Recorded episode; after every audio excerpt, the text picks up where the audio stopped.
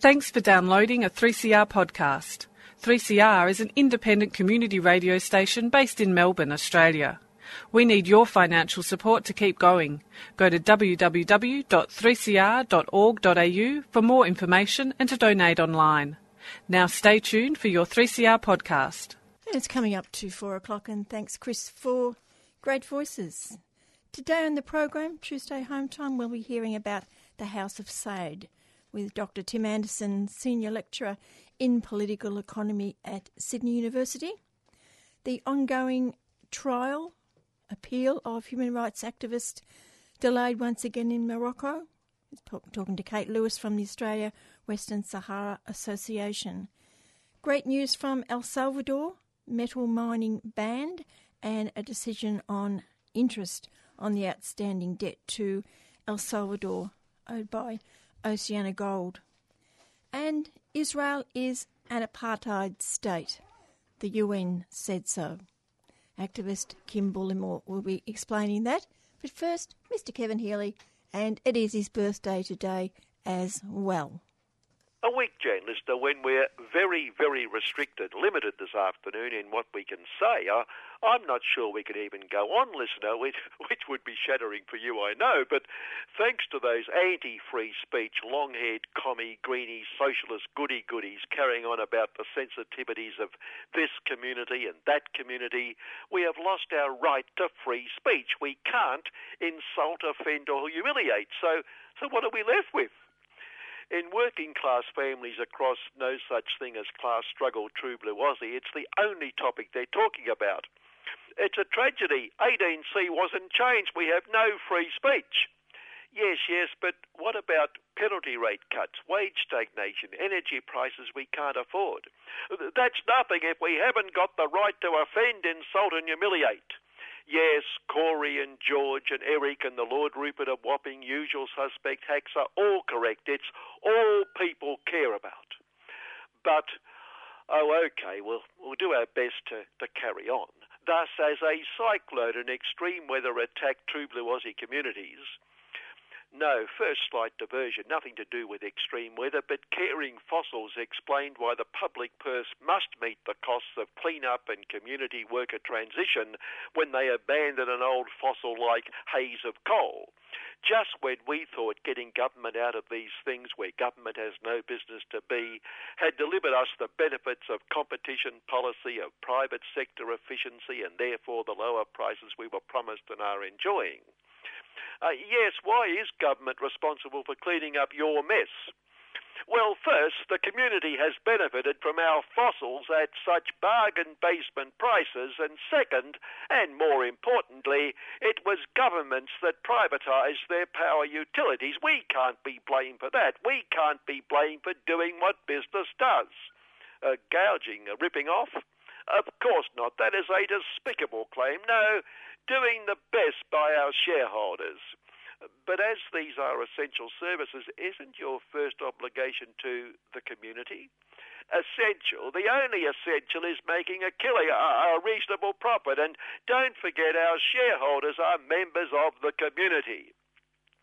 But back where we were, as a cyclone and extreme weather attacked true communities, local MP up north, George, Christian man and a woman family son, expressed empathy with his electorate, but assured them the extreme weather we are experiencing increasingly has absolutely nothing to do with climate change because there is no such thing as climate change. Sure, scientists predicted this cyclone prone coast could experience fewer but much, much more severe cyclones because of the climate change that isn't climate change, but what would they know? George knows, he's a member of parliament. But as everyone talked about the disaster, the True Blue Aussie Capitalist Review expressed its sympathy with a P1 headline calling it a catastrophe for the local people suffering incredible damage, I hear? Well, no. It was a catastrophe for the insurance industry. But then, what else would we expect? After the cyclone had swept through, Malcolm and little Billy headed up to show how much they cared, and I thought, all the victims would breathe a sigh of and declare how much better they feel, and even better next day when Her Most Gracious Majesty's man in True Blue trained killer Peter Cause Graves, turned up. He could tell a few war stories and relate them to the disaster. He, he loves a bit of war, the old Pete. But the highlight was a shot for the telly cameras, Malcolm and little Billy side by side, pushing floodwaters out of some building with these big brooms while staring at the camera. And I thought, that's the most natural shot I've seen in years. And Malcolm dropped into Rockhampton yesterday, making the people feel better that they were about to be inundated. No, not with self seeking politicians, but water. And surely, unless he has mastered the King Canute theory and can turn back the waters, he was useless. Contribution zilch. And little Billy sloshed and waded around in the mud of the receding waters further south. Contribution ditto. But cyclone hit buildings and flora weren't the only thing shaking this week. Caring employers in boardrooms across the country were shaking with terror at the prospect of poverty at this outlandish minimum wage claim by the bloody evil unions who just don't seem to care how their actions will destroy this country. And anyway, Malcolm and Minister for Caring Business Class Relations, Koch, the workers, assured us the lowest of low pay don't need an increase because they all live in, all belong to filthy rich families in mansions in filthy rich suburbs, making this evil union claim even more irresponsible.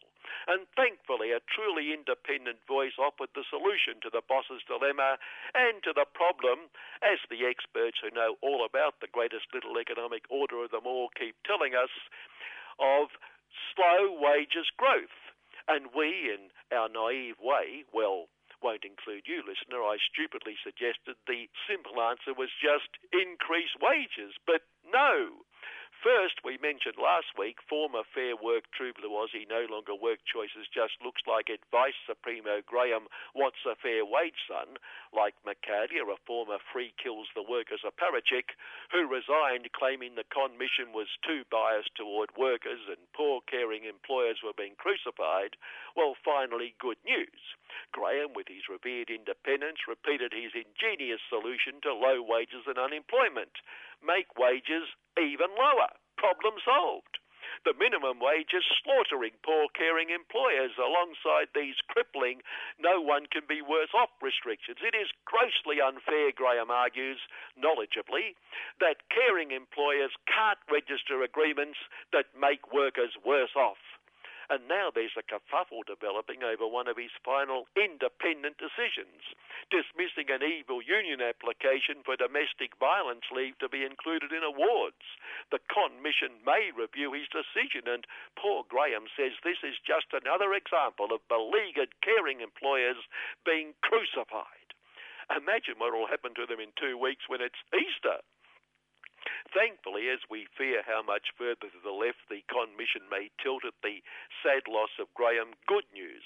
We reported last week in the real world the government has made three new appointments to the con mission, all truly independent, caring business class appointments, including former Chamber of Profits Supremo Peter Anderson, who, after running the Chamber of Profits, was advisor to former Minister for Caring Business Class Relations Peter Root the workers when Peter, or the two Peters, rooted the workers and another corporate workplace lawyer like Graham, and the employment lawyer with the True Blue Aussie Farmers Federation, the very independent arbiters the pro worker commission needs to restore a better balance.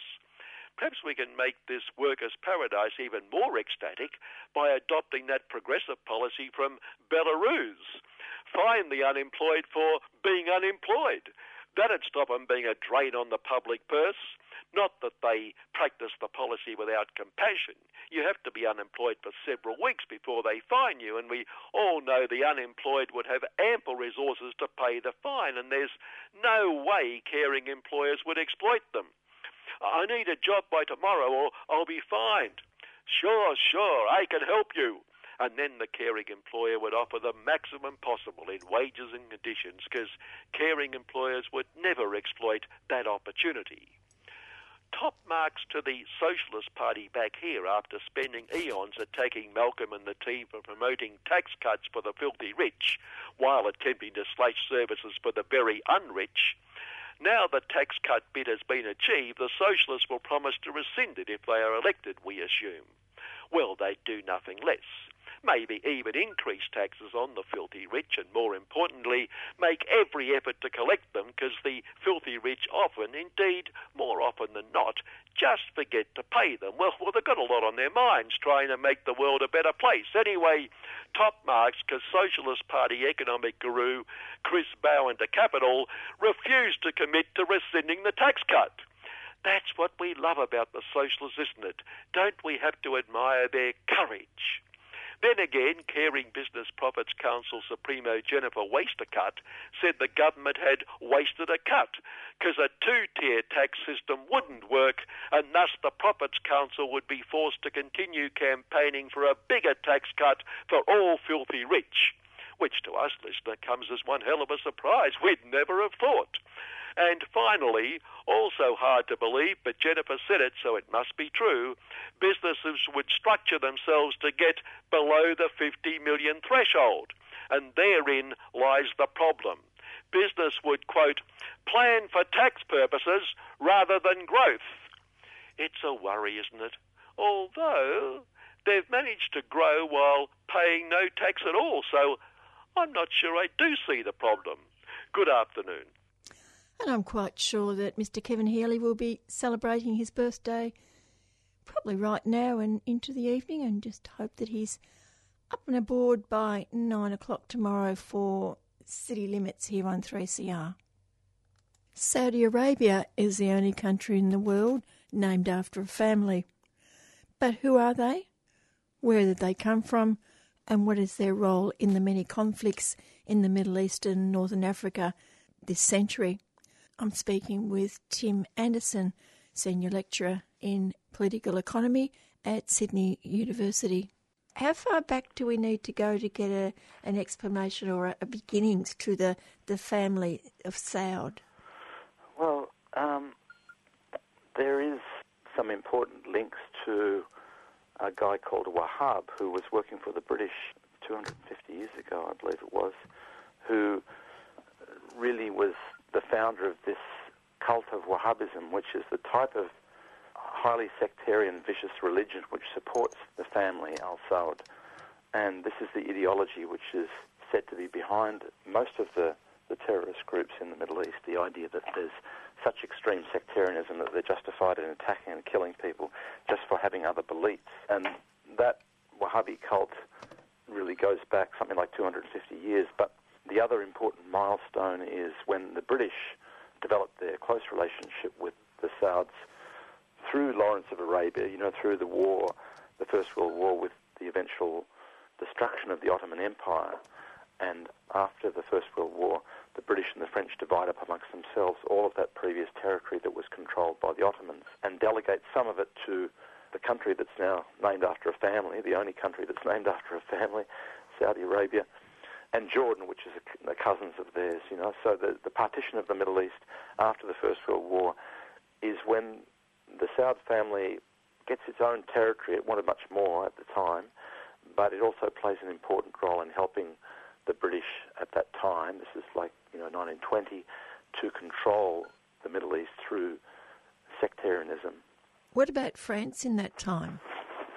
So France is the power in Syria and Lebanon the British have Palestine and Iraq, and France, of course, is playing a similar sort of game. Although there's a certain, there's a fair amount of jealousy between the French and the British. They both have their empires back hundred years ago, and indeed there's there's some significant fighting between them over the the partition of the spoils of the Ottoman Empire. You know, with between the boundaries of Palestine and um, and Jordan and Syria, and the, of course the the creation of this artificial state in Lebanon very like the Northern Ireland, it seems to me, um, at about the same time when there's an artificial majority of Christians in Lebanon, which is carved out of Greater Syria, like Northern Ireland is, is an artificial majority of loyalists, mostly Protestant loyalists, in a part that's carved out of the north of Ireland at that time. So it's a device that the British use, as they use a little bit later on, 27 years later on, with the partition of India and Pakistan. So the French weren't interested in Arabia, or were they forced out by the British? Well, the British had a greater presence in Iraq at that time, so uh, and uh, in the Arabian Peninsula. So the British have a, a stronger role there. The, the French had their stronger presence in in Syria and Lebanon, and so that, that colonial history begins. Well, the French actually had a history going back before, even under the Ottomans. The French had a had a history in Greater Syria. You know, so a lot of people in Syria talk about Greater Syria still as including parts of Saudi Arabia and Palestine and Lebanon and so on, that, that bigger area. You know, I've, I've been told that this prominent person's grandfather could go from Antalya, you know, the, the southwest corner of Turkey, which was also Syria and was there's still a bone of contention between Syria and Turkey, but that was carved out because Turkey, as the core of the old Ottoman Empire, had to indeed fight for its existence and against the colonial powers at that time. They took a, a slice of northeastern Syria into into, into um, northwestern Syria, into southwestern Turkey. From that area down to Hijaz in Saudi Arabia was considered the Sham, the, you know, the, the Syria of those times. Most people are familiar with the terms Shia and Sunni. Where does Wahhabism fit in with those two? Wahhabism is a, is a separate sort of cult. It pretends to represent Sunni majority Islam, but of course it doesn't. And it's rejected by most Sunni leaders around the world. The problem has been in recent decades that uh, the Saudis have quite effectively used their money to build mosques and uh, extend their influence. Not necessarily that their ideology is taking over those mosques, but the the sheikhs of those, including in Australia, for example, the sheikhs of those mosques, the leaders of those mosques, more or less don't want to bite the hand that feeds them because there is this this very powerful influence of funding mosques and to some extent schools, although here they're mainly funded by the government, to extend the influence of Saudi. So you won't find you won't find very many mosques in Australia that criticise Wahhabism, ideology of Wahhabism. In India, there's been much more of it. There's been uh, been very large groups of Muslim leaders who've criticised Wahhabism because they haven't been in the the money circuit so much. But the the hand of Saudi Arabia in, in funding mosques has really had a very strong influence on silencing a lot of Sunni leaders. But you, you can't say that uh, Sunni Muslims really um, are really, you know, that Wahhabism has a strong ideological base there at all, basically. It, most Muslims are, are quite tolerant in many ways. So this, this intolerant, violent strain of Islam, many people say that it's, um, it's an attempt to, a deliberate attempt to destroy Islam, because of course a lot of Muslim shrines and sites have been destroyed across the Arabian Peninsula. You know, and, and what you see with ISIS and Al Qaeda destroying older historic sites, um, like in Palmyra, for example, Tadmur in Syria, you know, the destruction of those sites there. Bear in mind that there's been very strong Islamic dynasties, including quite intolerant Islamic dynasties in the past, that have allowed all of those old mosques to exist with their heterodox forms, you know, including some, you know, images of humans and old Christian elements and Shia elements and so on.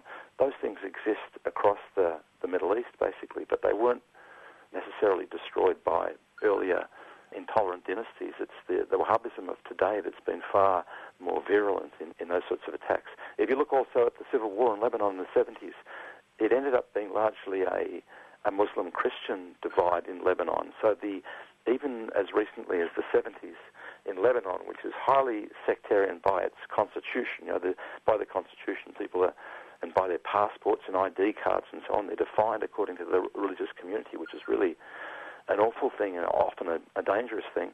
But in the 70s, the Sunni and the Shia groups were against the, the, the Christian groups, particularly the Christian groups that were allied with Israel at that time. So it's a relatively recent thing, and the, the Sunni Shia schism, although it's got its own history, the recent politicisation of it has a lot to do with the politics of the Middle East in the last few decades, and particularly since the Iranian Revolution in the late 70s. What's the the world view of Wahhabism? What do they hope to achieve? It's not really so much a, a doctrinal thing, I mean, or a, let's say a, a theological, philosophical thing, because Wahhabism was really a cult of sheikhs who were set up to basically support the, the Saud royal family. So it's it's a highly politicized operation, and the the influence of the Saudi family in that region is all important to the Saudi regime.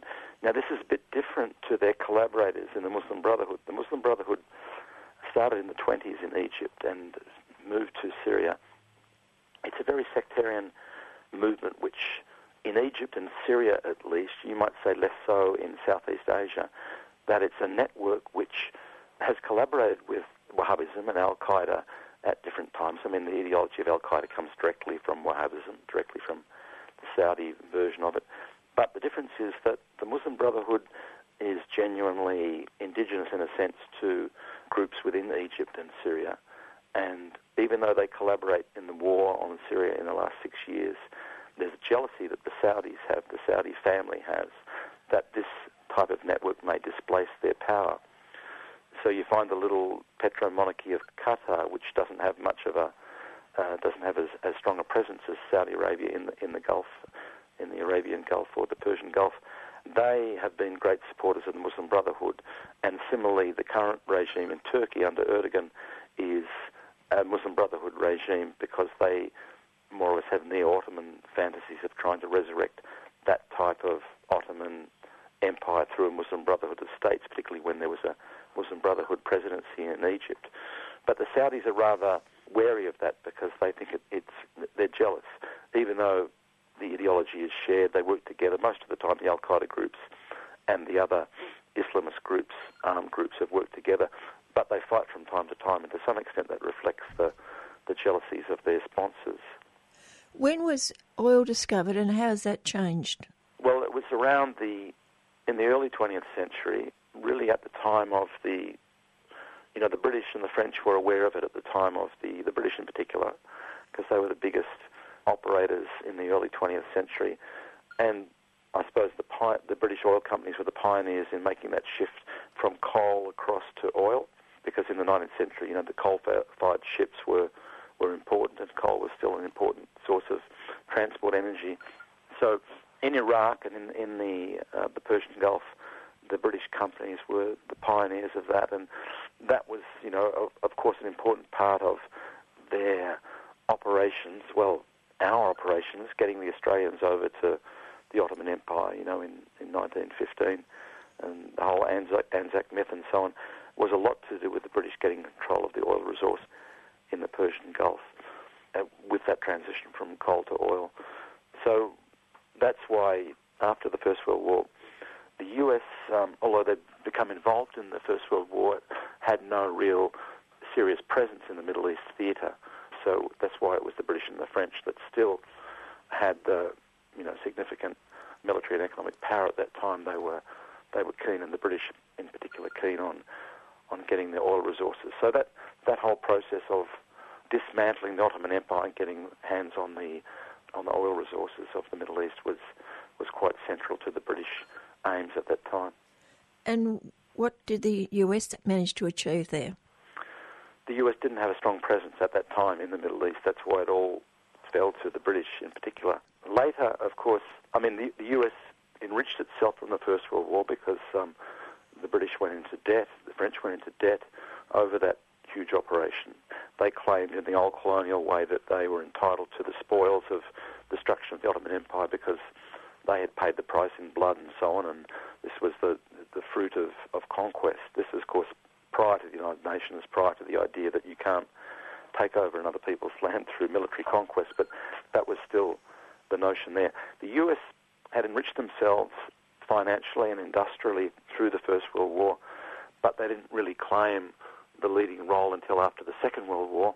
And then you, you see a process of the the British effectively handing over their links in the Middle East to the US. For example, there's some famous pictures of the, the US introducing the Saudi king to President um, Eisenhower in the 50s.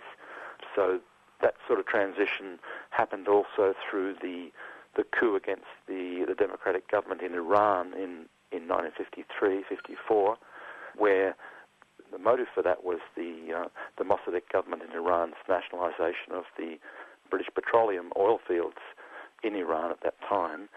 But the the reaction to that, the counter reaction, the coup, Operation Ajax, uh, under the CIA name of it, was really installed U.S. interests in, in Iran under, under the Shah from 1954 through to 1979.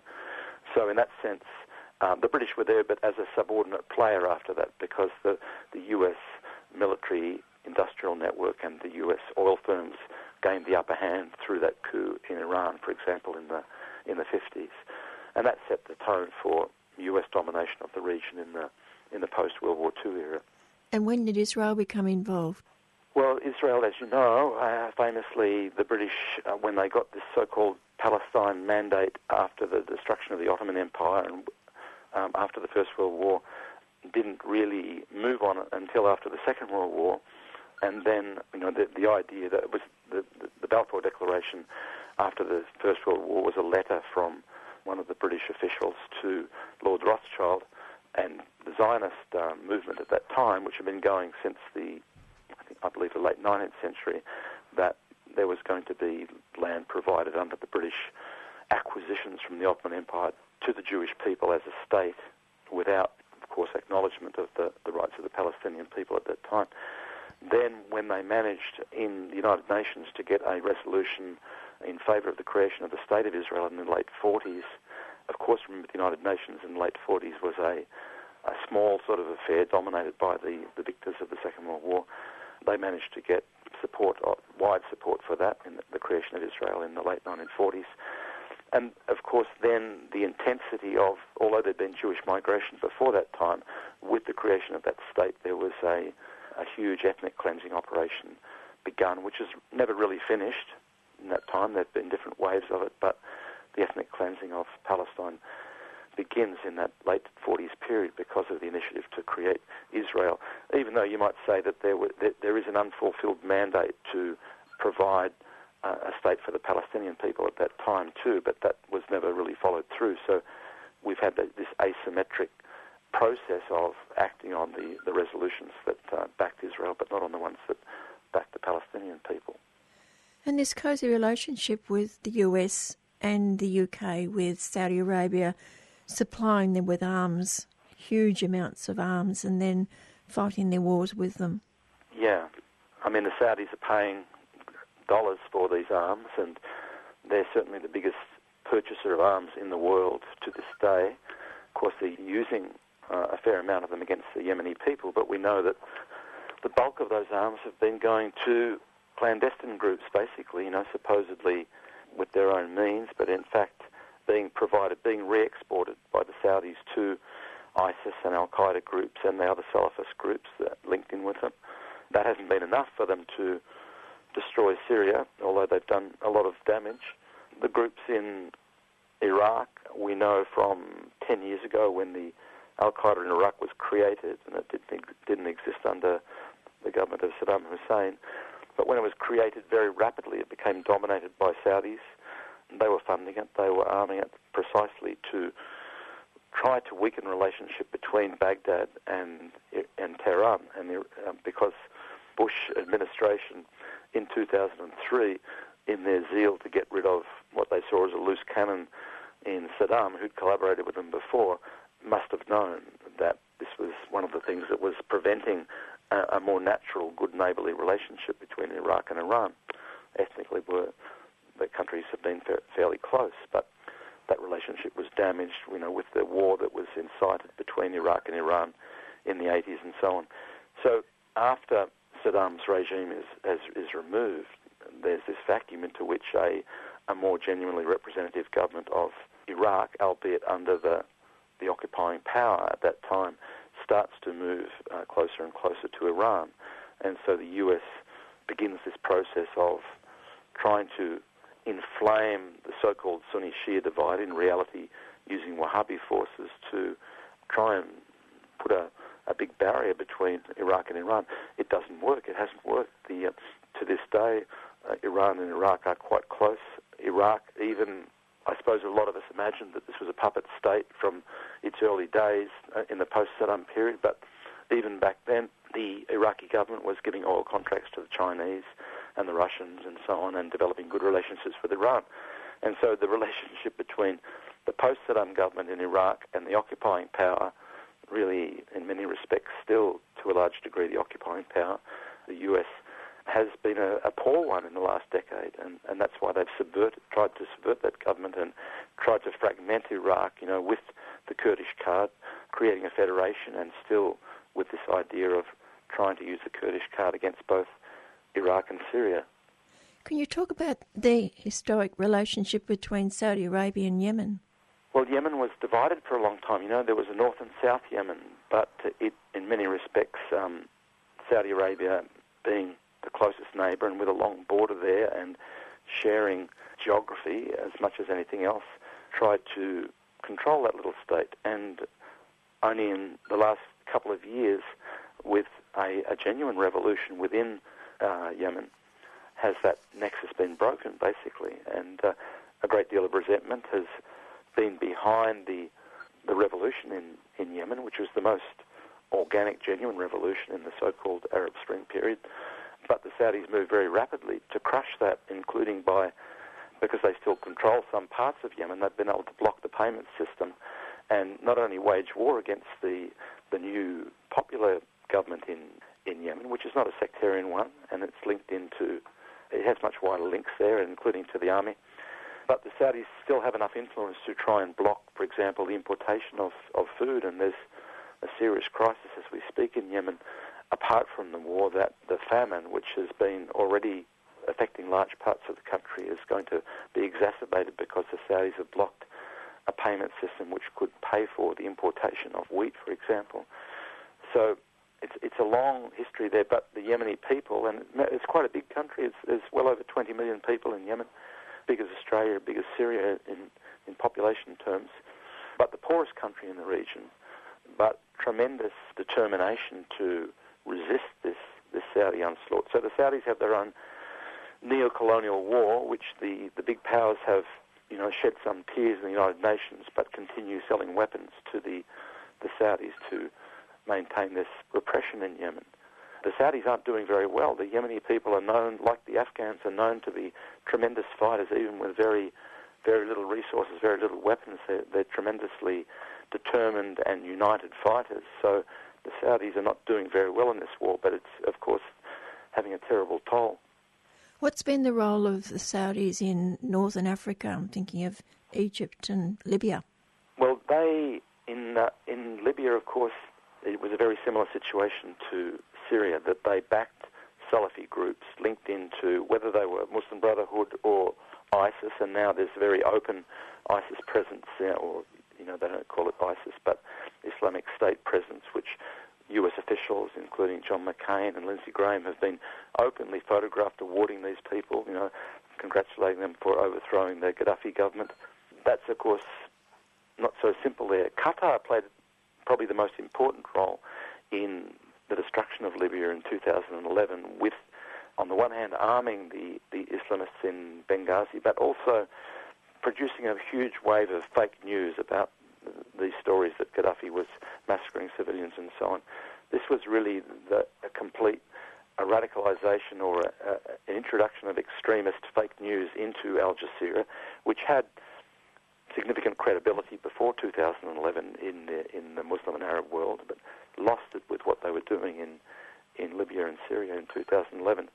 So Qatar played an important role there. The Saudis have played an important role through the region in the Sudan, remember also, where you've got mixed Arab, black African populations throughout the world, really, but certainly North Africa, the Saudi money, this, again, this Wahhabization process that providing money and introducing these sectarian ideas, very strong.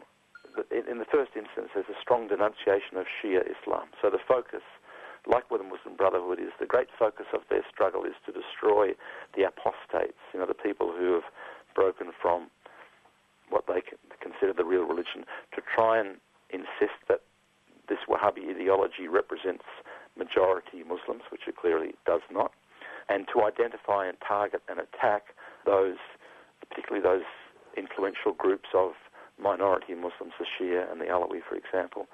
So they do this in Africa as well, in Pakistan too, although they've become quite skillful at, at developing partners, you know, with their money to to carry out these sorts of operations. Because once you start talking about sectarian politics, the interesting thing is that the sectarians themselves, maybe it's unsurprising, but the sectarians themselves have terrible problems with each other. You know, they really hate other little sects that to us seem quite similar, like the Deobandis in South India, for example, in Pakistan. Um, it, it, seems to be a similar ideology to Salafism, but within their own way of looking at things, um, these people deserve beheading as much as the Christians and the Alawis and the Shias, for example. So it's the poison of this ideology that's really been a really important tool for the big powers to to maintain their control of the of the whole Middle East and North Africa region. You know, it's not just that the Saudis have oil and a lot of money, and uh, uh, but they can use this sectarian card, and because they're so politically de- dependent on the US in particular, on Washington in particular, Washington has a very powerful tool. And we turn a blind eye to the human rights abuses that are, are happening in Saudi Arabia. Well, in Saudi Arabia, in Bahrain, in in uh, in Kuwait, in throughout the region. I mean, the idea it's extraordinary. The idea that a lot of the pretext for attacking Syria, for example, was to do with democracy. Syria is streets ahead of all of those other countries in terms of democracy. Long way ahead. Very, very long way ahead. And yet, you know, there's some sort of pretense that there's something to do with democracy or dictatorship in, in Syria. It's just bizarre. You know, you have such a lot of examples of extremist monarchies with this ugly, misogynistic ideology, you know, sectarian in the extreme in the region, and you choose Syria, which is the most pluralist state, most pluralist inclusive state in the whole region, it, that tells you how fake the whole idea of any pretext of attacking Syria on the basis of its system of government are, you know, because the allies in Qatar and Bahrain, which ha- which is involved in a serious repression of its uh, Shia majority by uh, another one of these Gulf monarchies, the Arab League has been destroyed by this, of course. You know, the fact that the Arab League it's really become just for the Gulf monarchies, mainly dominated by the Gulf monarchies. Egypt has distanced itself in a that doesn't have a lot of political will, but Egypt, another important Arab country, has since it got rid of its Muslim Brotherhood regime, has dis- and although it's military-dominated regime, has distanced itself from the Arab League. So the whole region is changing because of this sectarian card being used by the big powers to its advantage to try and destroy seven governments, as they said, across the region of, of the Middle East and, and North Africa since the beginning of this long war back uh, into at the beginning of this century. So these kingdoms will remain in the near future? Well, not necessarily. I mean, the, the financial situation is running out to a degree. It was thought that the money in Saudi Arabia would, would never run out, but there are indeed large deficits going on now because of the Saudi Arabia suffers the worst of the oil curses. They talk about countries with hydrocarbons as suffering an oil curse. It destroys their governance, you know, the corruption and so on, the use of the diversion of the use of resources. Of course, Saudi's been part of that too. And so there are significant problems. The, the, the question in Yemen is not the least of those things. I mean, it's demonstrating to the people in the whole Arabian Peninsula that the poorest people in the region can fight back and cause serious damage to the Saudi regime. And, um, you know, the Saudi army, the Saudi armed forces really are very weak in terms of morale. They have the best equipped in the whole region.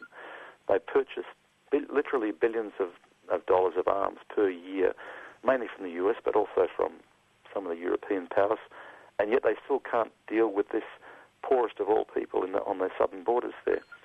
So the resistance of Syria, of course, sends another message. So I would say the situation in Saudi Arabia is not that stable at all, really. They don't have a strong political base. It's not really a nation in the normal sense of the word, you know, with citizens and people that have some sort of say, whatever the elections are. There, that doesn't exist at all. There are huge groups of people disenfranchised, but they have been afraid to do anything. But the Yemeni resistance, the Syrian resistance, shows that the Saudis despite their money, aren't able to exercise the power that they, they would like. Thanks very much, Tim. Thanks for that, Jane. And that, of course, was Dr. Tim Anderson, Senior Lecturer in Political Economy at Sydney University. And if you're going to anything at the Comedy Festival this year, one not to be missed is Trotsky and Friends. It's um, coming back after a fantastic premiere in the International Comedy Festival last year, Trotsky and Friends, and I believe it's begun better than ever. And of course, our great friend Chris Gaffney is one of the characters, and I'll just read the first little bit. The time is January 1913. The setting, Cafe Central, Vienna, Austria. Leon Trotsky struggles to finish a manuscript before its deadline, but is interrupted by Sigmund Freud and Carl Jung, whose bitter feuding and brazen rivalry shows no sign of abating. Vladimir Lenin, keen to push on with his plans for revolution while suffering from a venereal disease, introduces Lenin to an ambitious Joseph Stalin and an impressionable Tito. Yet the four quarrel and compete unceasingly. And it's a comedy, and it's at La Mama. So it's from the 5th of April to the 16th of April. And if you'd like to go, give them a call, or better still, get on the web and find out about Trotsky and Friends. And I'm sure that Chris would be thrilled to see you in the audience. I'm speaking now with Kate Lewis from the Australian Western Sahara Association, the update of the trial in Morocco of 24 Sahrawi human rights activists. It's rapidly descending into farce. Just to remind listeners, Kate, these men were charged after Morocco military and police violently broke up a, a peaceful protest in a desert camp in 2009. They were found guilty on murder charges by a military court, sentenced to very long prison sentences. After years of appeals, the government agreed to retry the men in the civilian court. On the 13th of March, the third adjournment of the retrial opened in Rabat. What happened after that? I believe that its trial is being uh, heard before the appeal court. Whether it's working under all the rules of an appeal is not quite clear. This would affect what evidence can be heard, for example.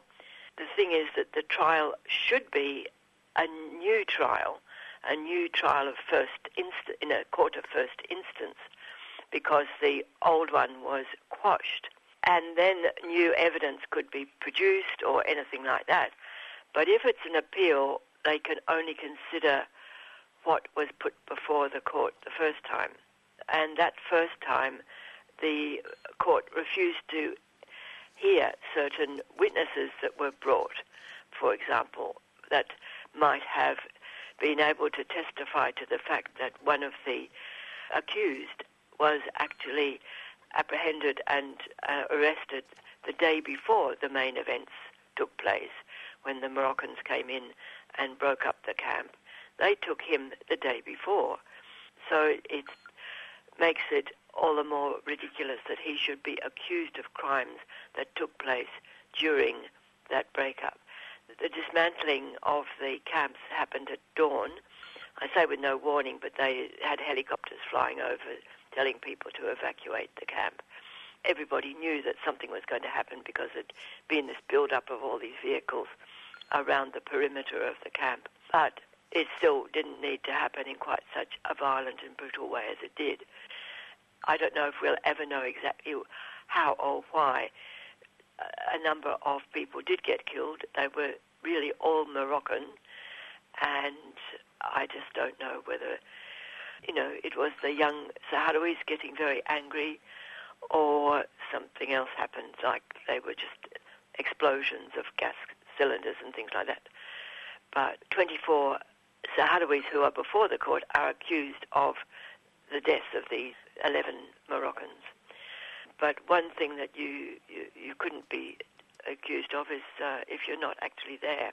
They have apparently been willing to listen to some of the witnesses that weren't heard before, and so there is a little bit of hope that a more just verdict may result.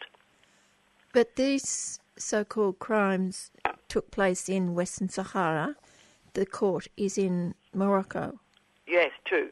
That is itself against international humanitarian law, which says that it should be tried in the country where the alleged offences occurred. Foreign observers, foreign lawyers supporting the Sahrawi? That's right, yes, there's a number of uh, international observers. The trial is, this is the third hearing of this trial, I, I suppose I should make clear.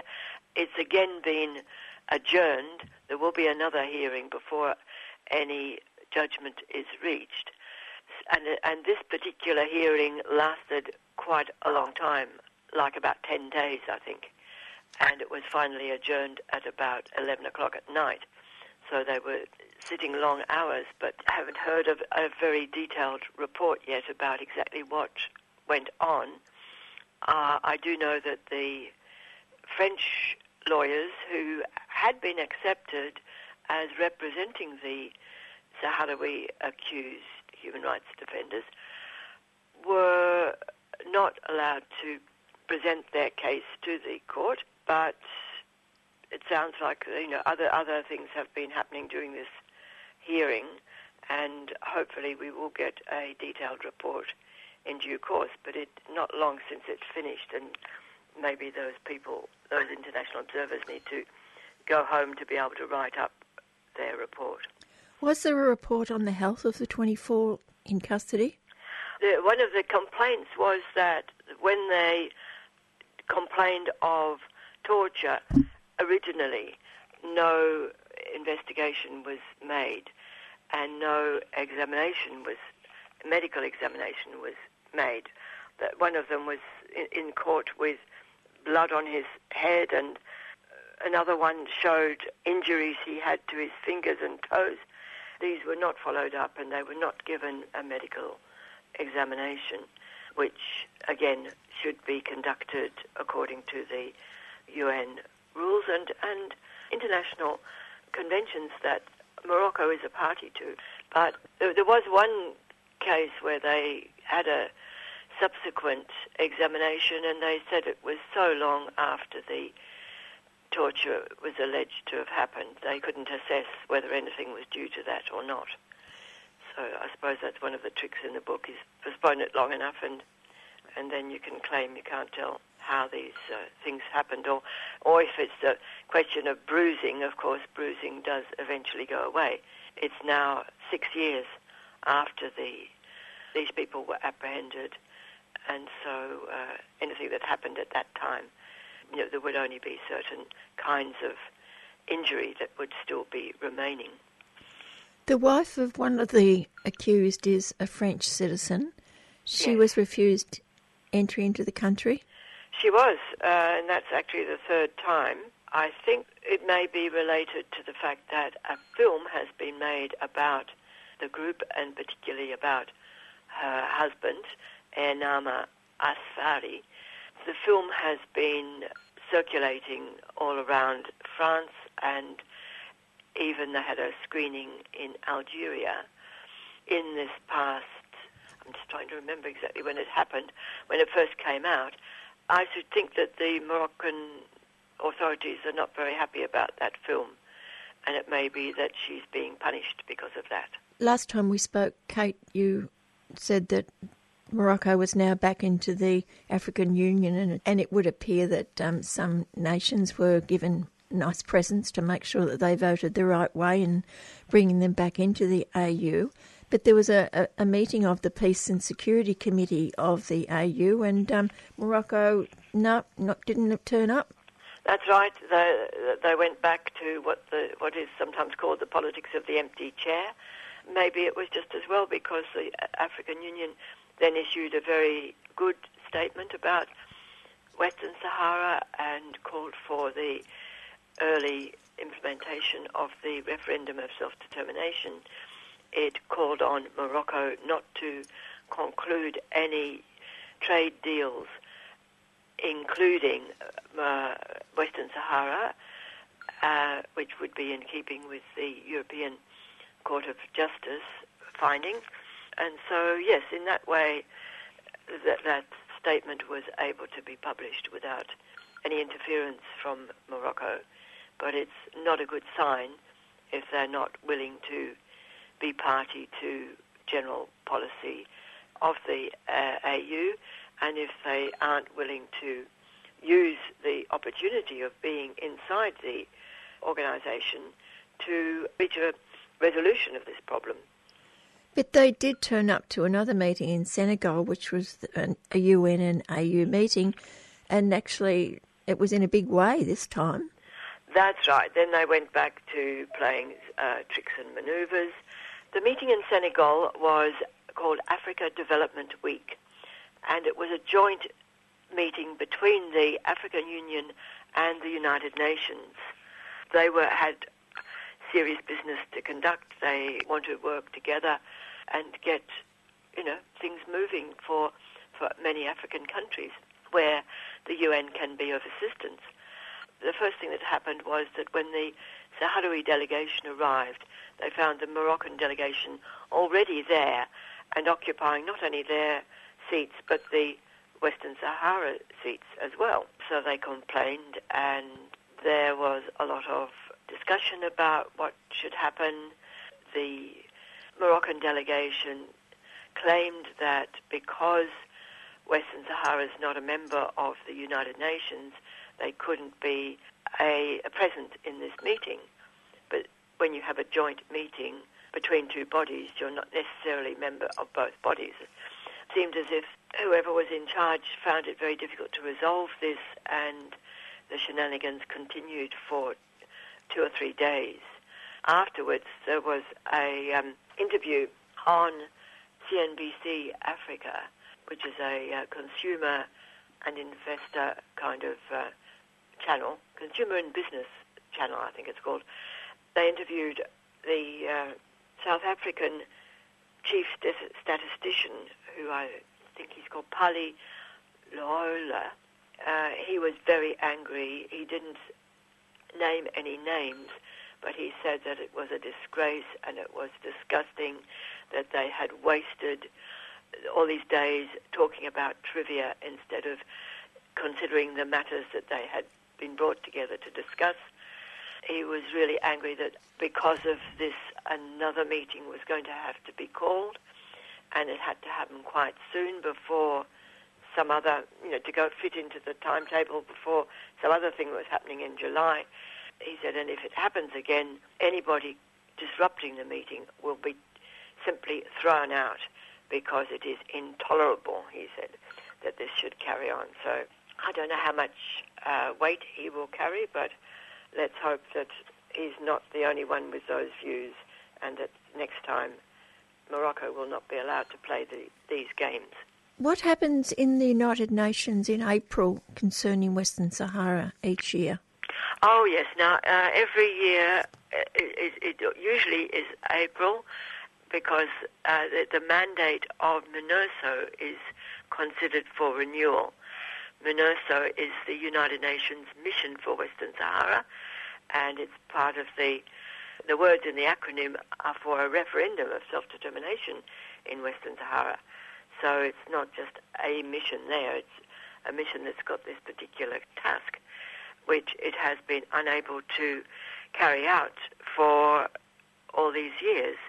It was set up in 1991, but every year the Security Council hears a report about how things are going, uh, whether the ceasefire has been holding or any violations of it, what the MINURSO force has been doing, uh, because there are a number of stations around within the territory held by Morocco, as well as the part of the country that is under Mor- uh, Polisario control. Generally, if and if there have been any peace talks, that that is all part of that report. And when they consider that, they, uh, so far, every time they have renewed the mandate of the mission. Sometimes they make it for one whole year, and sometimes, if they think the matter needs reviewing sooner, they then uh, make it only for six months. I don't know what will happen this time because MINURSO was expelled from Western Sahara by Morocco. Only a small number of the mission have been allowed to return. They say 25, but I'm still not quite sure that we've had proper confirmation that that is the number that returned. But 80 or more were actually left. Morocco said that it was okay to have the, one, the peacekeeping ones that were actually um, monitoring the ceasefire. They didn't mind those people being there, the sort of more military component, if you like, but they didn't want any of the political component who were arranging the peace talks and doing other things like uh, they arrange, or they used to be arranging, exchange visits between the Sahrawi refugee camps and the occupied territory so that families could be reunited who hadn't seen each other for all of this exile. All of those um, confidence building measures, they call them. All of that seems to be still in limbo, and the new Secretary General called for the mission to, you know, resume in full strength.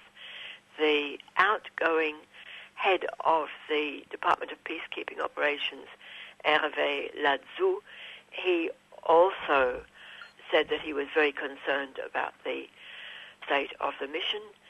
I think we'll be looking forward to hearing what the assessment actually is when the personal envoy reports in the name of the Secretary General in April.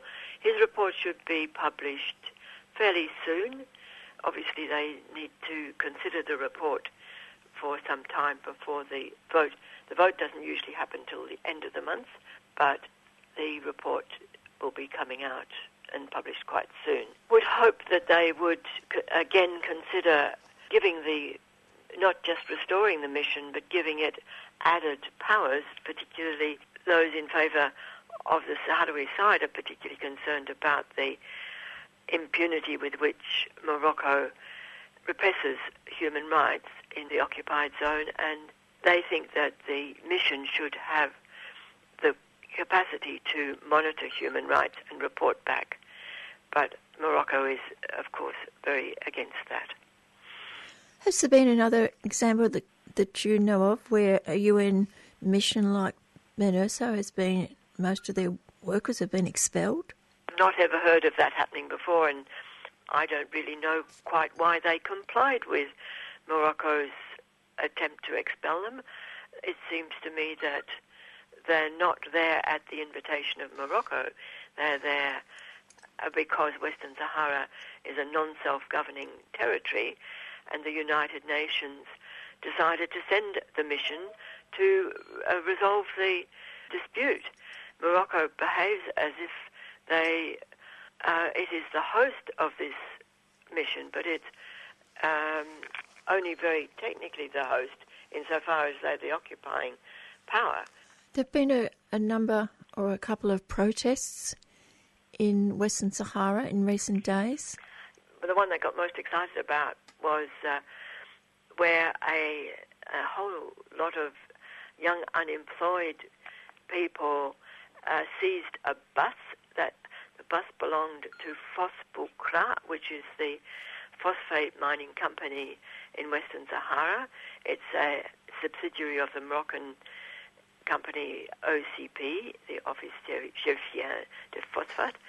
That's the company that we in Australia import phosphate from. The Australian importer is Incitec Pivot. It's based in Melbourne, and we are always asking them to uh, put their imports on hold from this particular source until the issue of Western Sahara is resolved.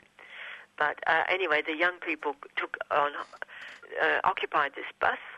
It was quite late at night, I think, and the police were very excited about it, and they came and they broke the windows. They sprayed inside the bus with water cannon, but but they didn't dislodge the protesters immediately. They were complaining that they had been passed over for jobs at the uh, phosphate mining company. Sometimes the company takes young people in as kind of trainee cadets. They are expecting to get posts as a result of following this training. Then they just get sent out again. And so um, uh, I think that may be what happened again.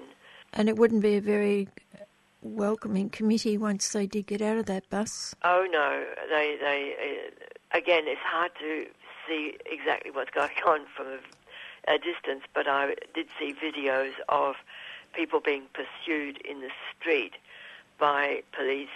Now that whether that was young people who had come out of the bus or whether it was other people who were coming out in solidarity and in support, because little demonstrations were popping up all over the town as soon as people heard about this.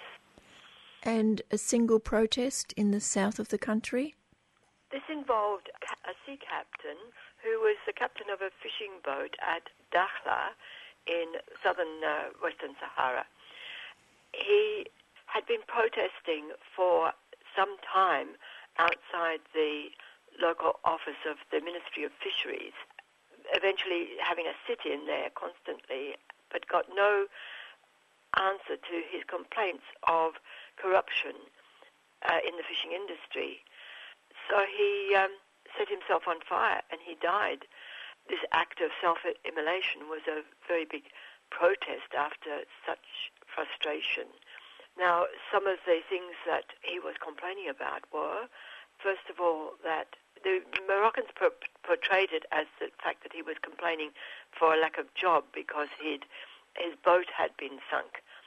But he says that it was sunk deliberately in order to get insurance money back by the uh, owner of the boat.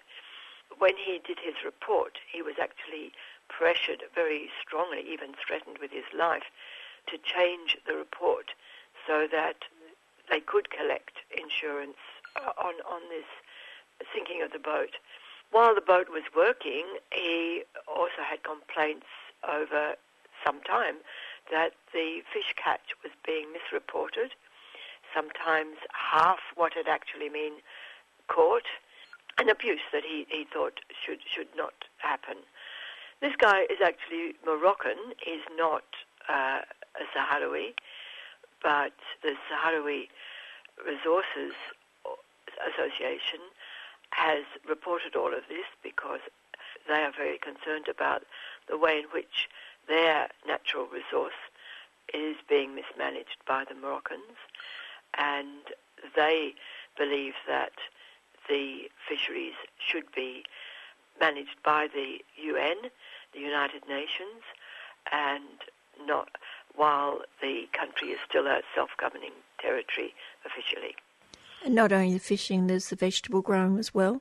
They do. They have the uh, tomato growing under glass there, and melons and cucumbers, which are mainly owned by the king. Some of them jointly between Moroccan enterprises and French companies, Idyl and Azura. Those are being exported to Europe on the whole. There has been a big controversy in the past about the fact that they were being labelled as uh, Moroccan, whereas they were their place of origin was Western Sahara. Some supermarkets stopped stocking these tomatoes because of that. Others insisted on the labelling being correctly put on. The new European Union judgment should mean that none of those tomatoes are able to be exported. That will reinforce this, that it can't be re- exported as a Moroccan product. Finally, Kate, the new date for the trial? Yes, it, it, it's going to be coming uh, up in May, early May. Some observers may, you might think they're cynics, you might think they're realists, but they have commented that it was uh, pro- probably not a coincidence that the new date is just after the United Nations will have been considering the issue of Western Sahara uh, at the end of April. So the new date uh, is on the 8th of May, just a tidy week uh, after the, the UN has uh, finished its deliberations. One does wonder. Okay, thanks, Kate. Right. And that is Kate Lewis from the Australia Western Sahara Association, and you are listening to 3CR. Marxism 2017, Australia's biggest left wing conference. International guests, over 100 sessions, Easter weekend, April 13th to 16th, Victorian College of the Arts. Special guest speakers from the front line against Trump Black Lives Matter activists Hayley Pessin and Khury Petersen Smith, Palestinian freedom fighter Bessem Kamouni. On the 100th anniversary of the Russian Revolution, Marxism 2017. Radical Wheels Film Festival, art exhibitions, book launches, and other cultural events. Marxism 2017, Easter weekend, April 13th to 16th, Victorian College of the Arts. Visit marxismconference.org to secure your tickets. Marxism 2017, a 3CR supporter.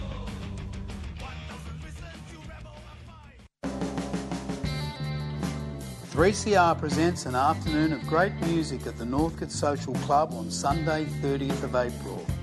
Ekranoplans, a bunch of hard rocking psychedelic Soviet sympathisers. Winter Sun, who swing from dirty ass blues to bittersweet ballads. Plus BJ Morriszonkle, who's a weirdo composer and one man band who combines cartoon music and depressed cowboy pop songs. The Northcote Social Club, High Street Northcote on Sunday 30th of April. Doors open at 1.30 Pre-sale discounted tickets at northcotesocialclub.com. Show your love for 3CR and support the musicians who support 3CR. Are you agitated? Are you agitated? Are you agitated yet? On the program recently, Sean Cleary from the Edmund Rice Centre spoke about the refusal of the OceanaGold Corporation to pay 8 million US dollars for legal fees and expenses to the government of El Salvador as requested by ICSID, the International Centre for Settlement of International Disputes, tribunal of the World Bank. This has not been forthcoming, but there have been significant developments in El Salvador which Sean will be outlining. First, Sean, El Salvador, the court case, it ran over nine years. It was brought against the government of El Salvador for what was claimed lost profits due to the fact that the government of El Salvador in 2008 effectively stopped issuing new mining permits due to environmental and social and human rights concerns. Oceana Gold were ordered to pay 8 million US to the El Salvadoran government as part of their legal costs. That was late last year after deciding that the lawsuit was had no merit. What's the story now? Two very significant developments. Yes, Jan, it's quite exciting, the news. We've just uh, heard last week two bits of information. One was that the International Tribunal, which has been hearing this case, that's based within the World Bank as part of an organization called ICSID. Uh, you know, this is this whole process is just absolutely full of acronym soup. So ICSID stands for the International Centre for the Settlement of Investment Disputes. So this is the way that corporations can sue nations under different investment treaties. And in fact, there's a, an international convention called the ICSID Convention, the convention for the same centre. The tribunal that was established for this case, in which uh, OceanaGold, through their subsidiary PacRim Cayman, based in Nevada in the US, has been suing the country of El Salvador. The amount got up to 315 million US dollars. In the end, it was brought back to I think about 250 million US dollars, so that's almost 400 million Australian dollars. That was decided in October, middle of October last year, and then the lawsuit was deemed to be unsuccessful for Oceana Gold Corporation in, in Melbourne and in fact they were also ordered to pay 8 million of El Salvador's 13 million dollars costs. And on the 1st of November, El Salvador, uh, just within the 45-day time limit, El Salvador lodged a request for a supplementary decision on regards to that, asking that they should not just be the 8 million, but also the interest on that payment for the time outstanding. So what we got last week from that tribunal was that yes, the interest would be payable, and so all of this falls due. There was a delay, sort of the 120 days for El Salvador to appeal for uh, against the award, and the way that they appeal is they request or they, they lodge an application for an annulment of the award, and so for the case to be heard again. And uh, I understand they had 120 days in order to do that. So originally, that 120 days would have run from the date of the, the initial decision being made, but then with the request by El Salvador for the supplementary decision, it meant that there was an extra time. The 128 days started counting again. Now, what's interesting is that 120 days uh, then starts counting from the 1st of December, which means that last Friday was the day, last day of the 120 days. So today is the first day in which uh, we can say that Oceana Gold needs to really pay up in regards to, to this law case. So that was the first big piece of news. Then the other even bigger piece of news, I guess, was that, and this perhaps had been a decision which had been delayed because of a law case, because of a lawsuit. So for a long time, the social movements, and particularly the local communities in El Salvador, which are most put at risk through their water supply being contaminated through the, if the mine had been opened, that they've been calling for a national law to put a, a, a nationwide ban on metals mining in El Salvador the basis of that is that it's a tiny country, it's very densely populated, it's the second most densely populated country in the Americas, it is heavily deforested, there's already a lot of stress for access to water. The mine would be using copious amounts of water in order to turn the ore into a slurry from which the gold can be separated. El Salvador, it's also often we find uh, gold in, in mountains El Salvador is a country that's uh, on an earthquake uh, fault line, and it's a volcanic area as well, which is also typical of these kind of areas. And then the the other thing is that it's in an area which is, as speaking to you from from Brisbane at the moment, we're uh, just suffering the consequences of the cyclone, uh, Cyclone Debbie. But El Salvador is, is repeatedly being hit by hurricanes. So for any mining venture to be thinking of having tailings dams built, just the the prospects for total contamination of El Salvador's one major river, which provides water to, uh, I think, at least 60% of the water for the capital, which has got about 3 million people. That comes from this one river, to then put a, a dam which is poisoned from the cyanide which is added in and the arsenic that is released, the mercury is released from the mining, is just, you know, a recipe for disaster. So, for all of these reasons, there's been a process calling for a national ban on mining in El Salvador. And that was what was achieved last week. Really, somewhat as a bit of a surprise that uh, with a unanimous vote in the Legislative Assembly, 69 votes to zero, that this law was passed. And just the way that uh, that, that law came into apparently out of nowhere a little bit, or that you know the, the community groups have been pushing for a long time but not getting anywhere. And now I think we can see that a number of the political parties, or and maybe the government as well, were saying that it's not wise for them to implement the law while the court case was running. Uh, remembering this is a court case which, for an amount for a small country like El Salvador, it was at the, the, the time when the lawsuit was lodged, uh, the 400 million Australian dollars we're talking about um, sorry, three, uh, yeah, 400 million Australian dollars was equal to half the national schools budget. So you could understand them being nervous about not wanting to implement any legislation which was going to put at risk uh, such a large amount. The role of the Catholic Church in pushing for this? That's been pretty amazing throughout this whole process that uh, even under quite conservative bishops in El Salvador, quite conservative leadership, that the current Archbishop of San Salvador. He previously was the bishop of the diocese, which is where the proposed mine is based. It's uh, the area that uh, I actually used to live and work in, and I was working there um, originally appointed through Jesuit Refugee Services, so I was working in close liaison with the Catholic Church.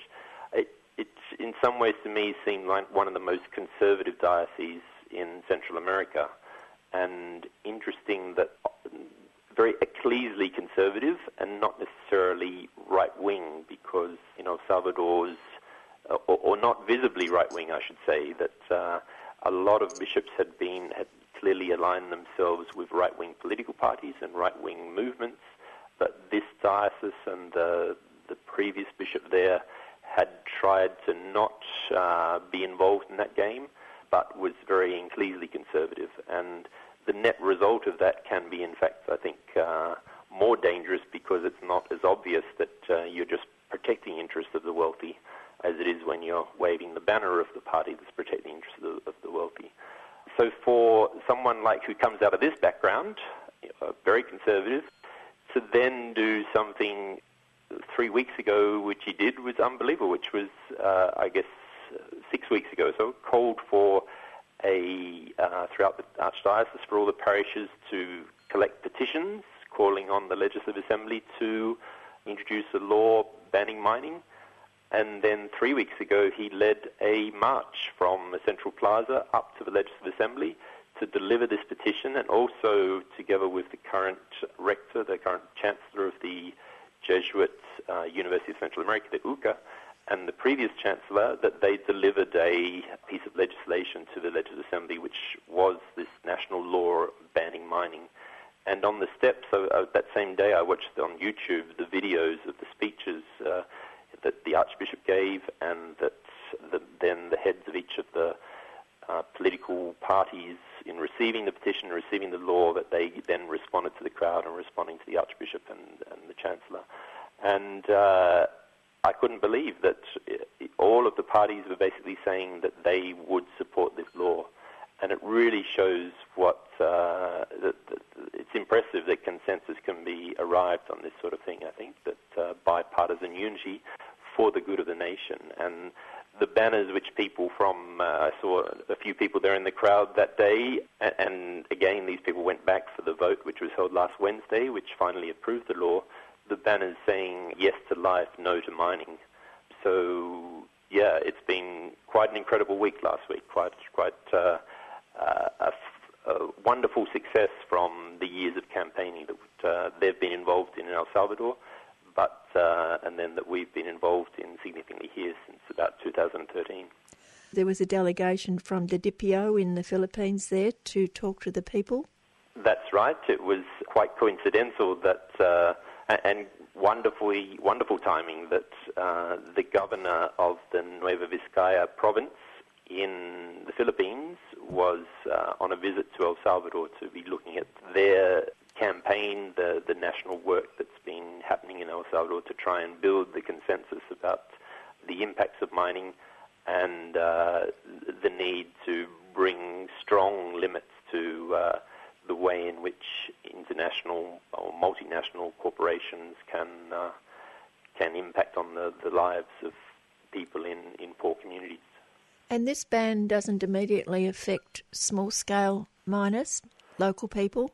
there's a, a two-year period in which it's been that the people who are involved in that kind of work will, will be scaled out, so it's not all of a sudden. But also, and this was, I think, one of the interesting things that uh, amendments that were brought into the law. I was concerned when the right-wing parties were saying they would support it. I was wondering what was going on, but in fact, I think it's been very genuine on their part after visiting one of the areas which has still got damage from mining, which ended 20 years ago, um, Commerce Group International Mining Company, where there's a poisoned river in the east of the country in San Sebastian that uh, I was able to visit that area with uh, Bishop Hilton Deakin from Melbourne in 2015 and just to see the awful state this uh, small creek uh, was in, the yellow stains in the water from the residue from the mine coming through, which is in part due to the previous corporation, but is also probably in part due to the, the artisanal mining that uh, people have been involved in. So, with the right wing supporting this, one of the amendments they proposed was that the national government should also take some responsibility and offer some support to people involved in this mining, which is so dangerous to their own health as well. But if you're desperate, you kind of need to provide food to your family and think about uh, which can uh, overweigh your considerations for the, the different poisons which might be affecting you longer term. So certainly there's provisions in the amendments made to the piece of legislation that was presented which would then require the national government to provide support for these people to find uh, new sources of employment. I'd imagine there would have been huge celebrations in El Salvador and that these people they would have dedicated the success and to the lives of and the livelihood of those who died fighting this. That's been a really poignant, and, and after I listened to the videos of this presentation, and, and three weeks ago when it was so clear, I, I sent an email to uh, a former colleague of mine whose uh, his name's Antonio Pacheco, and he's a close worker that some of your listeners would have uh, been able to meet Vidalina Morales when she came to visit Australia and is speaking to her. Uh, that Vidalina is the uh, president of this small group of village farm workers, uh, uh, countryside peasants who have, through being organized and through the support of international solidarity, have formed their community development organization, which is called ADES. It stands for the, Econo- the Association for Economic and Social Development of the Santa Marta communities, cluster of five communities. And so Vidalina is the president, Antonio is the, the uh, coordinator or CEO. And I, my message to Antonio was to, you know, say congratulations to him because it's their tiny little organization out in the countryside that back in 2004 made the decision to seek international advisor, technical advice in regards to the environmental impact assessment for the proposed mine, which had been submitted by Pacific Rim Mining, uh, which was a subsidiary of Oceana Gold or became a subsidiary of Oceana Gold when Oceana Gold purchased it in 2012, 2013. So that decision, when no one knew about this, uh, is really what also became the basis for uh, a strong part of the basis for El Salvador winning the court case, because this tiny NGO out in the rural part of the country contracted Robert Moran, an international hydrogeologist, which I didn't know that sort of career or technical expertise uh, existed. And he then took the environmental impact assessment that had been submitted to the government as part of the application for a production license and did a review on it and then provided that written review back to ADES, who'd contracted him. And then they were able to supply that to the Department of Natural Resources in El Salvador who were then able to see that that was, uh, then, you know, show that to, back to the mining company saying, no, you can't have a production license until you correct your uh, environmental impact assessment. And it was the, the, refusal of the company to ever resubmit the environmental impact statement is what caused them to lose the law case.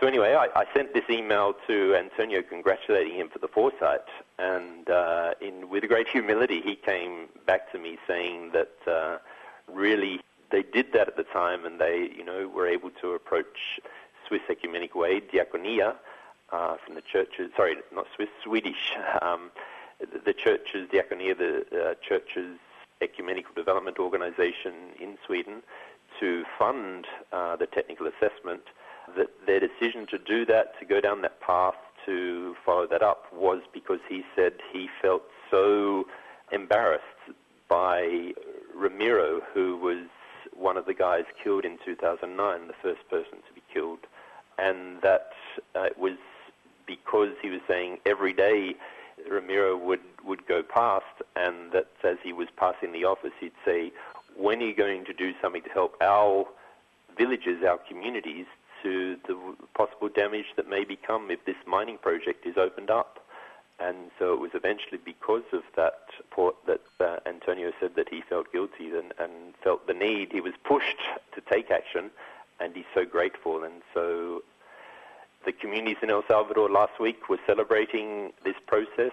They were really remembering the the three whose lives were lost as uh, in particular. You know, there have been 10 lives that have been lost in this uh, process, but it, it's particularly uh, Marcelo Rivera, uh, Ramiro, and, and, Dora Sorto, who were the three local community people most concerned and most talking to their neighbors about we've got to take action about these mining actions. And it was the end of 2009 when the three of them were murdered.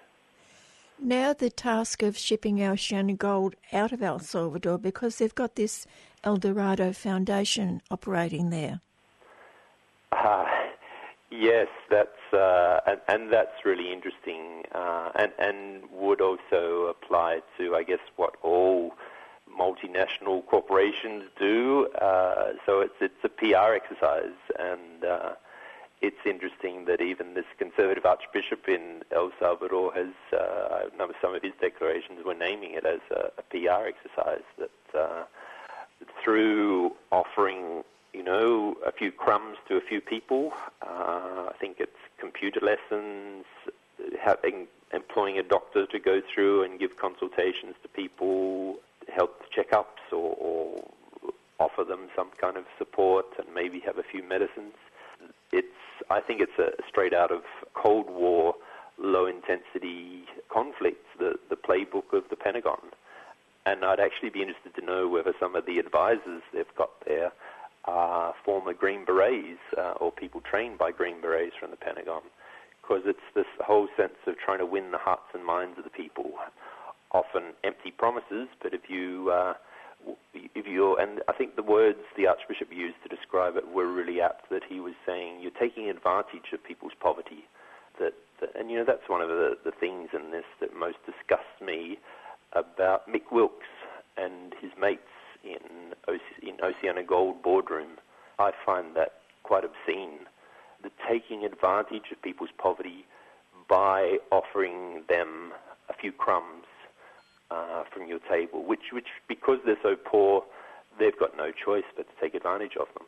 And so that is incredibly cynical to me, and, and trying to buy people's hearts and minds by saying, oh, look at the wonderful work we're doing. We're offering uh, computer courses to people and we're giving them training in this and we're sending doctors out and well, you know, get real. If you're really concerned about uh, training and technical development people, you'd be putting funding into Department of Education in that area.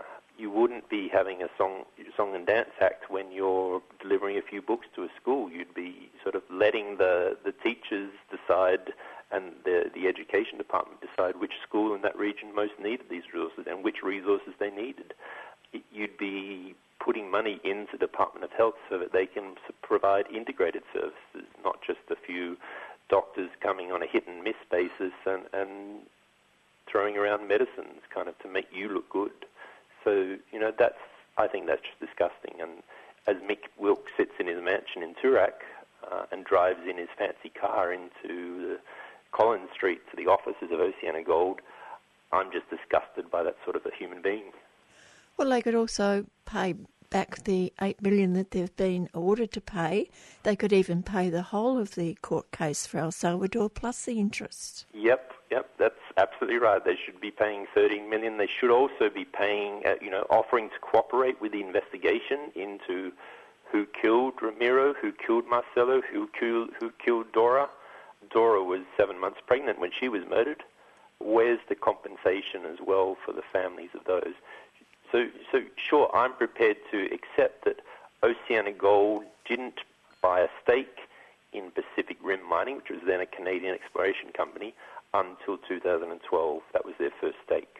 And then they took over the company at the end of 2013. So these murders occurred before they'd bought a financial stake. But they were very clear that they were buying, they were taking over this corporation, and they knew that all of this, if they'd done due diligence, and they claimed they did do due diligence, that that's, you know, they now own this. That what they were buying was the history of what had gone on before they bought in. They are now the full owners of all the, the subsidiaries which were responsible for the conflict, and there has been conflict since they bought in as well. So I think that there's very much a moral obligation on them to make clear everything that's happened. The guy who was the, the manager of the Salvadoran operations of, of this uh, subsidiary, I, am not sure whether he was still the manager at the time that OceanaGold bought in, but he is now in jail for horrendous crimes of, of mutilating bodies when he's murdered someone. So if that's the kind of people that you're saying we want to be partners with you and that's why we're buying this business, then the mud that comes from them is certainly stuck on you as well, and that's part of the moral responsibility that that uh, that they have. Now, when we talk about making payments, there's actually an option for the board of Oceana Gold. And that's part of, again, why our major process has not only been focused, in, our major processing campaign has not only been focused on this particular mine and whether they get through to open or not, or not only focused on this whole court case. In a sense, when the result came through in October that El Salvador had won the court case, there were a lot of us who thinking, well, this is not really a victory because our complaint is more with a system that allows a corporation to sue a nation, and that that's what we think is wrong. And just to highlight how wrong this is, in fact, Oceana Gold, who have been carrying out and who, when they bought the uh, lawsuit, which was practically the only asset that uh, Pacific Rim had at the time when they bought uh, the company for 12 million US dollars, bought through a share swap that basically they, they weren't buying a mine because there was no mine. They were buying a lawsuit, a lawsuit for 315 million US dollars. So the way in which the structures work of the investor-state dispute settlement, in fact, Oceana Gold can just walk away from this lawsuit without paying a cent.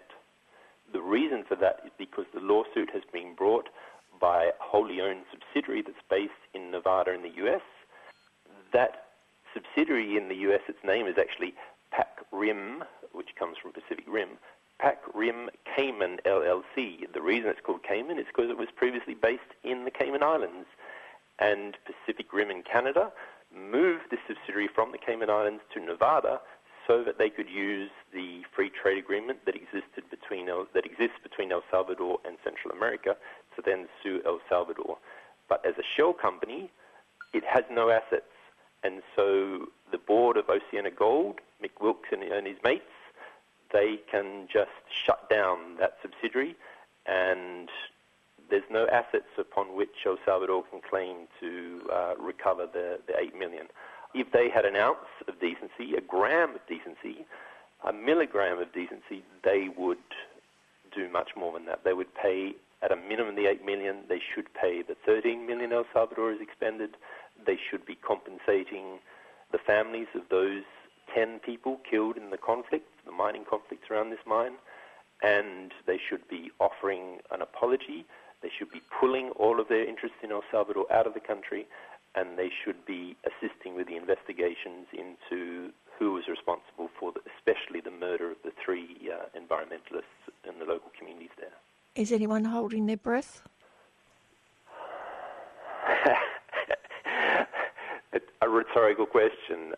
You know, I, I, I'd, I'd, thank you for your time, and, and I'd encourage all of your listeners to uh, why don't they? Why don't we call the board of Oceana Gold? But the other thing that we have to be aware of that this is not just these faceless men, Mick Wilkes and his mates in the boardroom, what is allowing them to do this is our superannuation funds. So it's our super money, which is through organizations like uh, AMP, through Citibank, through our, our super funds, which is permitting all of this to go on. So they are doing this in the interests of raising profits because that's what we're telling them to do. And you'll be listening to Sean Cleary from the Edmund Rice Centre in Brisbane speaking about issues pertaining to victories in El Salvador. And on the program next week, Sean will be talking about Oceana Gold's other destructive mine in the Philippines, the, Didipio mine. You're listening to 3CR. It's 5:32. You could be listening on your radio. 8:55 a.m. You could be listening on your computer. 3cr.org.au. You can do all sorts of things. You can stream, you can have podcasts, all exciting things on 3cr.org.au like in Canada and in Australia, they cannot discharge tailings directly into the riverways. But in Porgera, they discharge their tailings in the waterways and they kill us and they say it's okay. You are just being killed for trespassing. Subscribe to 3CR, bringing you voices and opinions the mainstream media don't dare touch. They have the exclusive right to extract the mineral below six feet, but that exclusive right does not permit them also to kill people. Who does the killing? The company has uh, specially arranged security forces. Subscribe today. Call 9419 8377.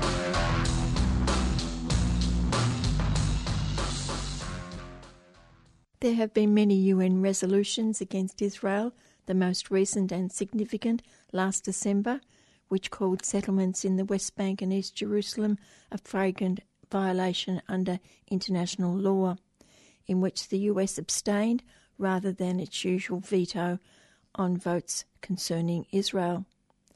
Then last month, a report broke new ground in the UN's examination of the situation in occupied Palestine by using the word apartheid, an apartheid regime that oppressed and dominates Palestinian people as a whole.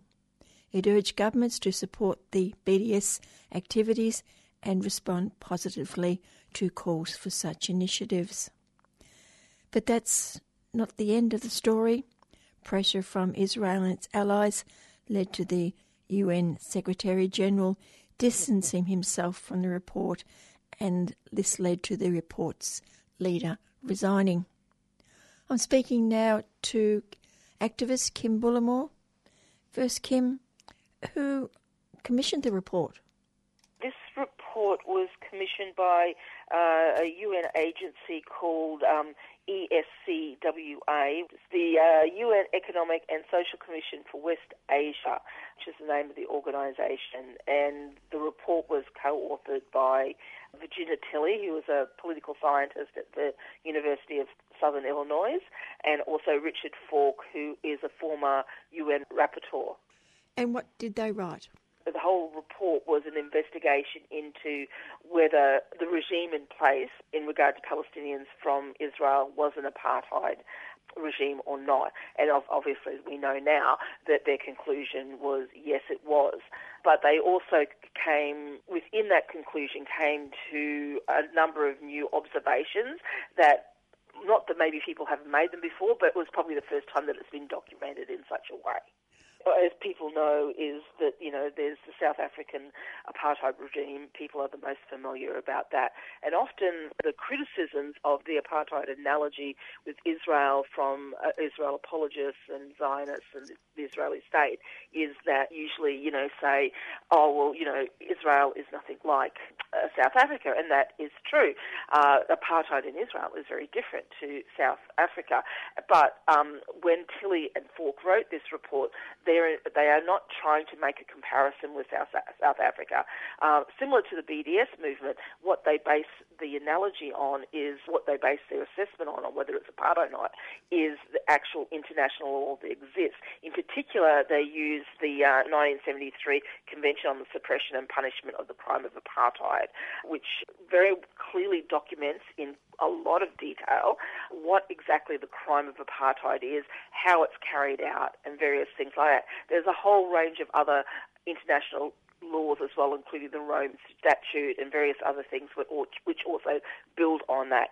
So what uh, Tilley and Falk have done in their report is made their assessment uh, as to whether Israel is an apartheid state or not using this crime of apartheid law uh, as the basis for their assessment. And so that's why they've now, uh, uh and according to using that assessment, yes, Israel meets the criteria of an apartheid state what was interesting about their report, and I don't know if, it's new, but maybe it's the first time it's been documented this way, is um, they actually identify what they call a strategic fragmentation of the Palestinian people as the basis for the uh, um, apartheid system, system, which is really interesting because um, uh, historically um, there's been lots of allegations, that even from within Israel, that Israel was either an apartheid state or becoming an apartheid state. For example, even David Ben Gurion back back in uh, at one stage talked about that you know if Israel held on to the occupied territories and things like that, it would become an apartheid state. Uh, and so often some uh, Israel supporters and even those who are opposed to Israel's occupation often will identify the apartheid nature of Israel as only pertaining to the occupied territories and beginning in 1967. What basically Tilley and Falk are doing is saying no, it exists. It exists before that, uh, which I would agree with. And, and you know, in the readings that I've done on apartheid in Israel, and I even wrote an article a while back talking about how apartheid has been ingrained into the Zionist system uh, since uh, Israel's inception in 1948. So what they do in their report is they specifically documented as a thing called the strategic fragmentation of the Palestinian people as the basis and the root cause of the apartheid.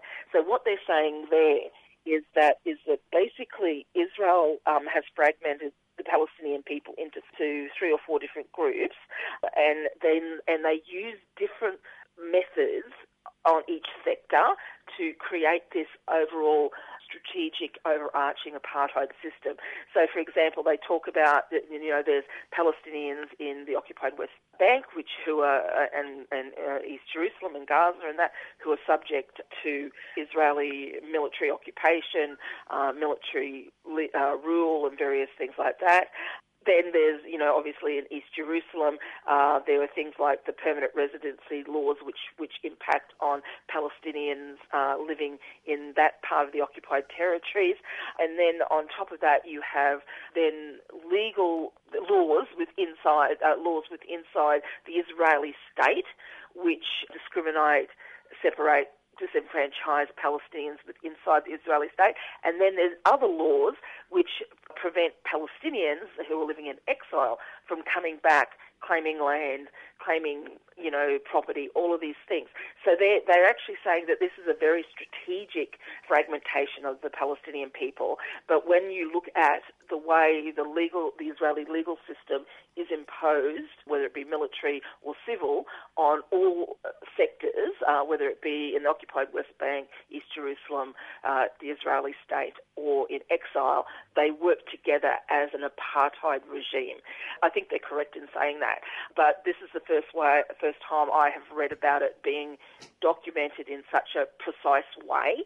Uh, and so this is actually quite a, a, a, an important, I think, contribution to the discussion of understanding how apartheid works uh, in Israel. So I think Tilley and Falk uh, have done a very worthwhile job of identifying that in a much more clearer way than has ever been uh, identified before. And Falk has a lot of first-hand experience of this, hasn't he? Uh, you know, he's been as a rapporteur. Obviously, he has reported on various things at different times. Um, uh, it's been a little. I don't think he's been a rapporteur for a few years now, but you know, he has had, experience of reporting on situations in Gaza and things like that. And, you know, Virginia Tilley also has written extensively previously on um, both South African apartheid and on Israel and things like that. I, I actually met her many years ago in the West Bank um, and, and had this discussion. I had a discussion with her about the work that she'd done in South Africa and uh, in relation to South Africa and things like that. Them have a wealth of experience. And I mean, and what's interesting, as Falk points out in an article that he did for the Middle East Eye after the the report was pulled by the UN was that you know he he says uh, in that that that you know this is first and foremost a scholarly report more than anything else. It's based on uh, academic research and scholarly insight, uh, which I, which is a very good way of looking at it. Because you know uh, one of the things that happened, obviously, as we know, is the report has been pulled uh, by the UN after there was outrage from the US and um, uh, and Israel. Uh, and Falk points out, and he says, well, you know, this report was commissioned. It wasn't a, a ESCW, I think I've got the acronym right, hopefully, report, but they commissioned it and, you know, it had actually been seen by other scholars. It had been had other feedback and things like that. And I was actually reading this morning that um, actually in one of the uh, Israeli, I think it was settler newspapers, I was reading this morning an article about the report. And uh, oh no, sorry, it wasn't an Israeli settler. It was one of the. Um, it was actually Fox News. Oh, dear. I'll get it right. Sorry. I was reading on a Fox News report this morning that apparently the actual report had been up on the UN website since like November or December last year. So, which is interesting because one of the um, the reasons that was given by uh, Antonio Guterres was it was that supposedly it hadn't gone through the due process and various things like that. But according to this report that I you know how on right wing things. Maybe it's better to take the word of Fox News. I don't know. Um, they were sort of saying that you know that actually had been up there for some time. I think it was the email. It was an email between Rana Khalaf, who was the the head of that um, that section, uh, before she resigned, to sort of um, Guterres and things like that. So I think that's an interesting thing. Uh, you know, my gut feeling had always been, and I have no proof of this, but this is my, you know, just gut feeling was that the cry of oh it was just it didn't go through the right process that's why we've got to pull, uh, you know pull it was more of a, just a, a political convenience than anything else.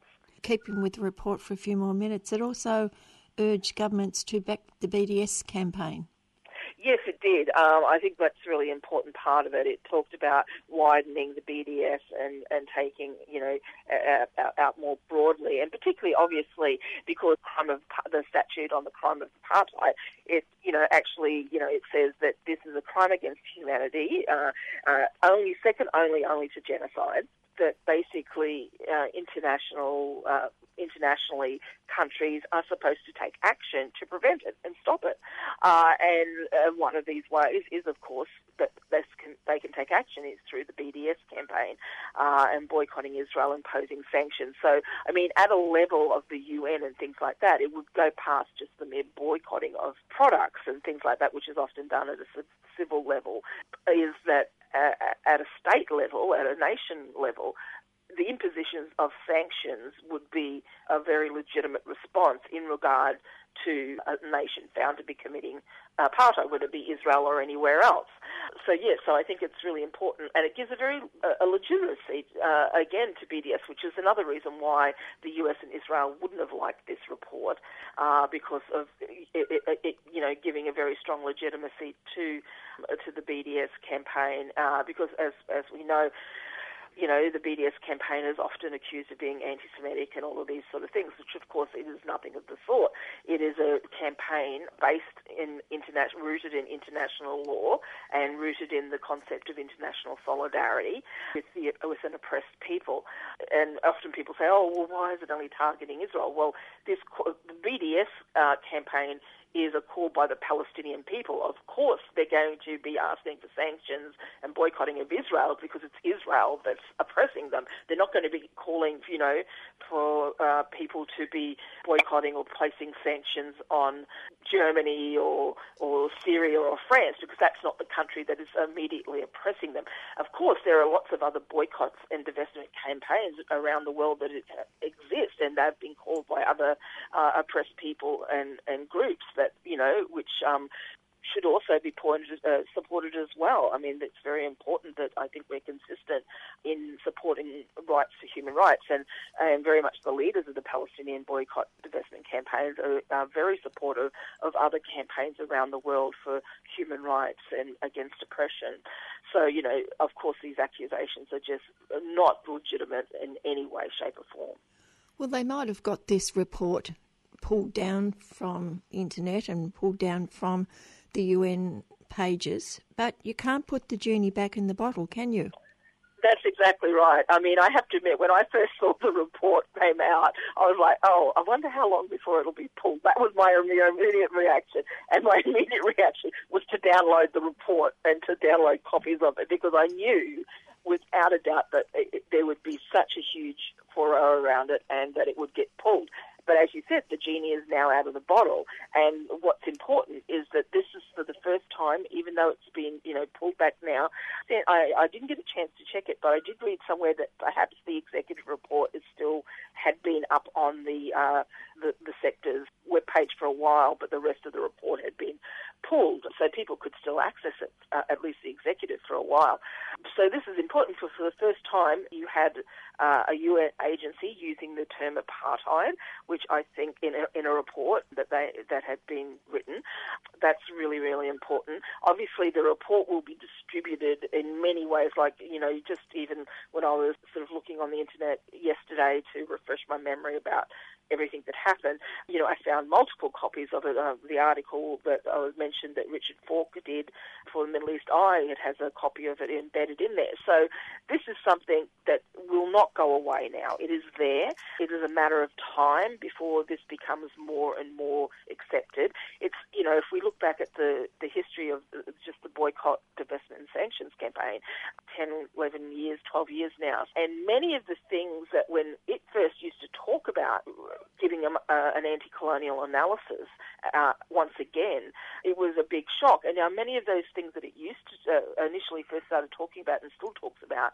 are now within the common mainstream. They're now very much used quite regularly. And, you know, even the term occupation in 2005, very rarely did you hear the term occupation being used in the way that um, it should be used, that this is a belligerent military occupation. So that brought that back in and had a very important impact. And the same with apartheid. Um, you know, the BDS campaign and the discussion of apartheid by Palestinian activists has increased that um, use of the word as a not just as a, a, an attack, but as a genuine analogy has been increased. And you know, over the years, we've heard increasingly more and more Israeli media people, even um, U.S. Uh, even John Kerry at one stage talked about Israel becoming a uh, you know, apartheid state. Other uh, politicians within Israel have, uh, and political people in Israel have started to use this term. So it's not something that's going to go away. It's it's going to become, I think, a stronger and stronger analogy, particularly when people understand exactly what it means, and that it's not just you know we're trying to compare apples and oranges, South Africa and, and Israel, because of course Israel's apartheid is going to be different from apartheid in South Africa.